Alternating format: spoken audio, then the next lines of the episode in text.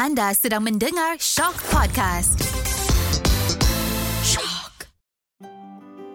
Hari ini menjadi saksi. Pernah tak terfikir apakah yang pernah berlaku pada hari ini dan apa kaitannya dengan diri kita? Ya, pada tarikh hari ini ternyata setiap peristiwa ada ceritanya. Dan kami akan rungkaikan segalanya di podcast Mesin Masa Hari Ini Menjadi Saksi. Hello, hello, hello guys. Selamat kembali dalam podcast Mesin Masa Hari Ini Menjadi Saksi. Baiklah, tarikh hari ini dua puluh tujuh Mei dua ribu dua puluh dua. Kita nak rungkaikan kisah apa hari ini. Baiklah, tanpa membuang masa, let's go.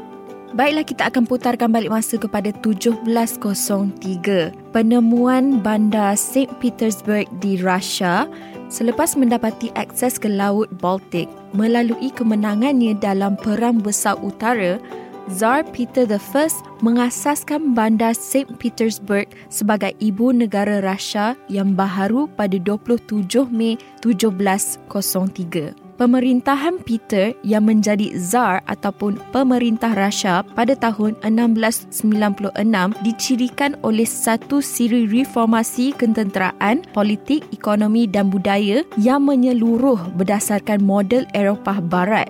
Dikenali sebagai Peter the Great, dia membawa negaranya ke dalam konflik besar dengan Parsi, Empire Ottomania dan Sweden. Kemenangan Rusia dalam peperangan ini telah meluaskan Empire Peter dan kekalahan Sweden memenangi akses terus Rusia ke Laut Baltik.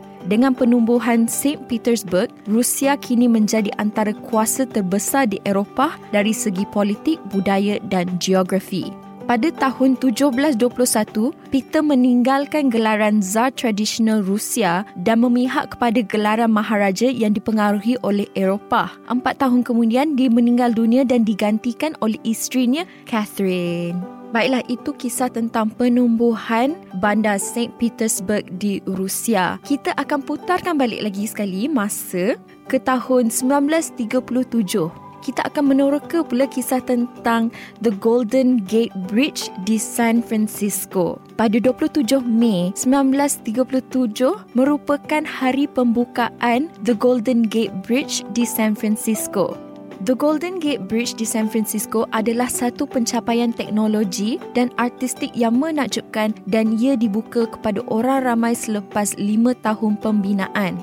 Pada hari pembukaan, kira-kira dua ratus ribu pengunjung yang berjalan di jambatan tersebut kagum dengan jambatan gantung sepanjang empat ribu dua ratus kaki yang merentangi Selat Golden Gate di pintu masuk ke Teluk San Francisco dan menghubungkan San Francisco dan County Marin. Keesokan harinya pada dua puluh lapan Mei, jambatan The Golden Gate Bridge tersebut dibuka kepada lalu lintas kenderaan. Pembinaan bermula pada lima Januari sembilan belas tiga puluh tiga ketika negara tersebut menghadapi kemelesetan ekonomi yang dikenali sebagai The Great Depression. Jurutera jambatan tersebut, Joseph Strauss, dan pekerjanya mengatasi banyak kesukaran seperti air pasang yang kuat, ribut dan kabut yang kerap dan masalah letupan batu enam puluh lima kaki di bawah air untuk menanam asas kalis gempa bumi.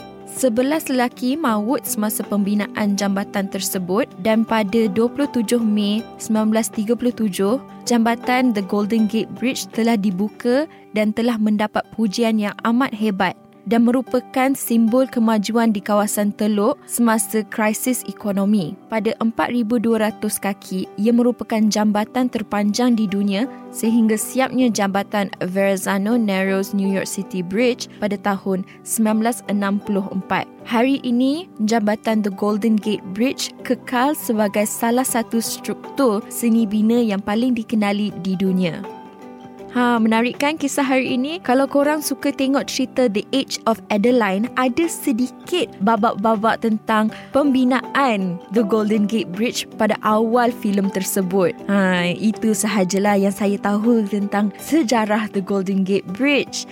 Baiklah, itu sahaja untuk Mesin Masa Hari Ini Menjadi Saksi pada episod kali ini. Kalau korang ada kisah-kisah yang menarik yang korang rasa korang nak share, korang boleh kongsi dengan menghantarkan mesej di Instagram kami at shock dot podcast. Podcast. Baiklah, itu sahaja untuk hari ini. Terima kasih kerana terus menyokong, terus mendengar Mesin Masa Hari Ini Menjadi Saksi. Semoga kita berjumpa lagi dalam episod-episod yang akan datang dengan kisah-kisah yang menarik. Sama-sama kita meneroka kisah realiti yang pernah berlaku pada suatu ketika dahulu. Jumpa lagi guys. Bye.